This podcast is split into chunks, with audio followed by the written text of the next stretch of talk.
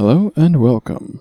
I'm Eric, and this is the Wikipedia Chronicles Light. Early morning, he goes away, leaving me lonely all through the day. But I'm so happy when he comes home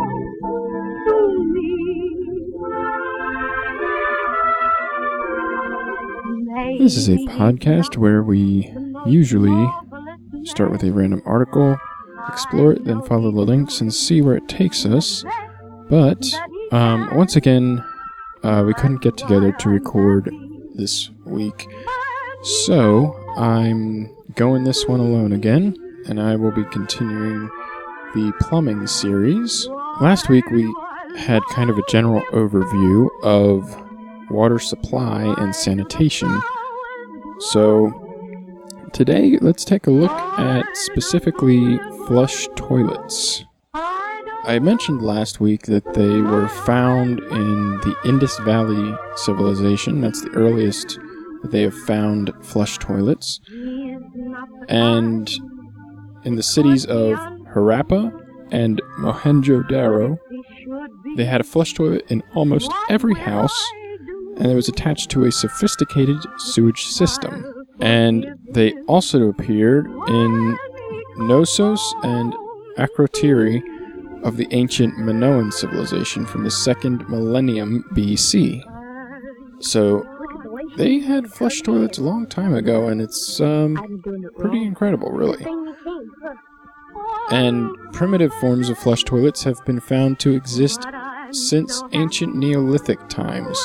The oldest Neolithic village in Britain, dating from circa 31st century BC, Skara Brae, Orkney, used a form of hydraulic technology for sanitation.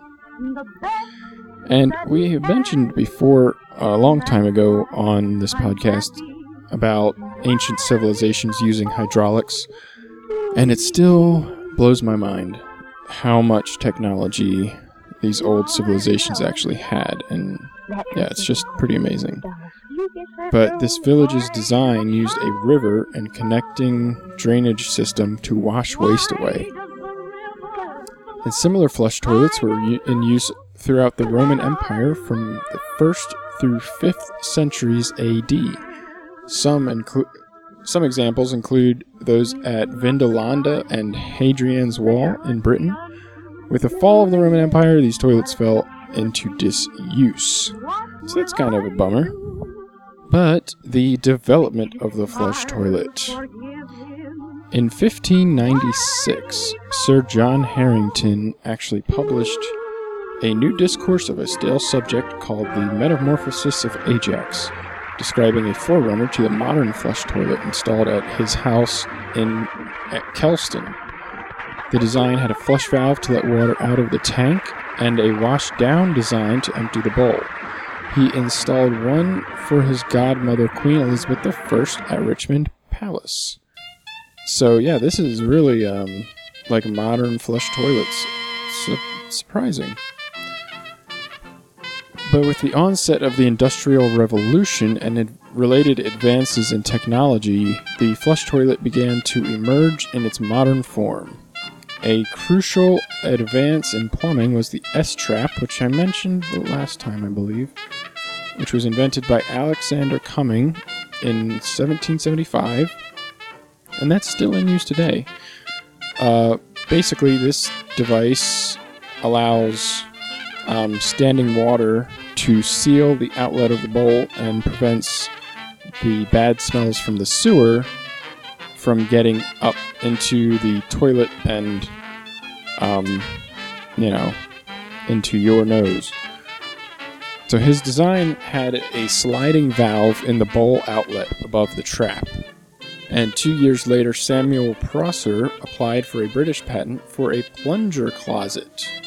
And prolific inventor Joseph Bramah began his professional career installing water closets, or toilets, that were based on Alexander Cummings' patented design of 1775.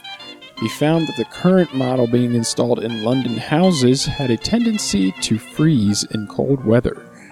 In collaboration with Mr. Allen, he improved the design by replacing the usual slide valve with a hinged flap that sealed the bottom of the bowl.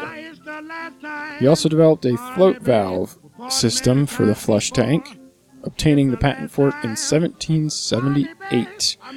He began making toilets at a workshop in Denmark Street, St. Giles. The design was arguably the first practical flush toilet, and production continued well into the 19th century, used mainly on boats. So it was really only in the mid 19th century, with growing levels of urbanization and industrial prosperity, that the flush toilet became a widely used and marketed invention. This period coincided with the dramatic growth in the sewage system, especially in London, which made the flush toilet particularly attractive for health and sanitation reasons. George Jennings established a business manufacturing water closets, salt glaze drainage, sanitary pipes, and sanitary ware at Parkstone Pottery in 1840s, where he popularized the flush toilet to middle class.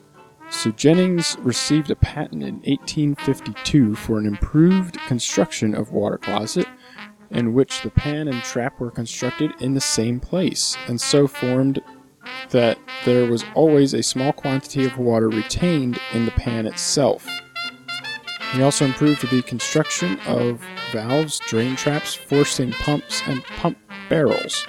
By the end of the 1850s, building codes suggested that most new middle class homes in British cities were equipped with a water closet. Another pioneering manufacturer was Thomas William Twyford, who invented the single piece ceramic flush toilet. The 1870s proved to be a defining period for the sanitary industry and the water closet. The debate between the simple water closet trap basin made entirely of earthenware and the very elaborate, complicated, and expensive, an expensive mechanical water closet would fall under public scrutiny and expert opinion. In 1875, the washout trap water closet was first sold and was found as the public's preference for basin type water closets. So they these flush toilets first appeared in Britain, but they soon spread to the whole continent. And then in America, the chain pull indoor toilet was introduced in the homes of the wealthy and in hotels soon after its invention in England in the 1880s. Flush toilets were introduced in the 1890s. William Elvis Sloan invented the flushometer in 1906, which used pressurized water directly from the supply line for faster recycle time between flushes. And you might recognize the name Sloan from uh, toilets, and I'm sure you've seen that name as you go about your business. But the flushometer is still in use today in public restrooms worldwide.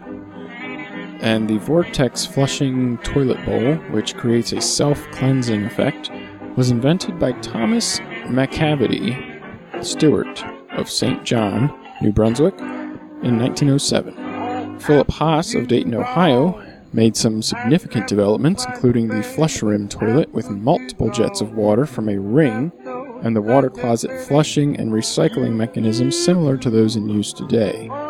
And Bruce Thomas, working for Caroma in Australia, developed the Duoset cistern with two buttons and two flush volumes as a water saving measure in 1980.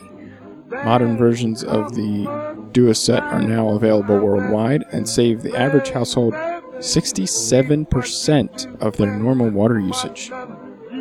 So, lastly, on this particular episode, um, I will debunk the swirl direction myth.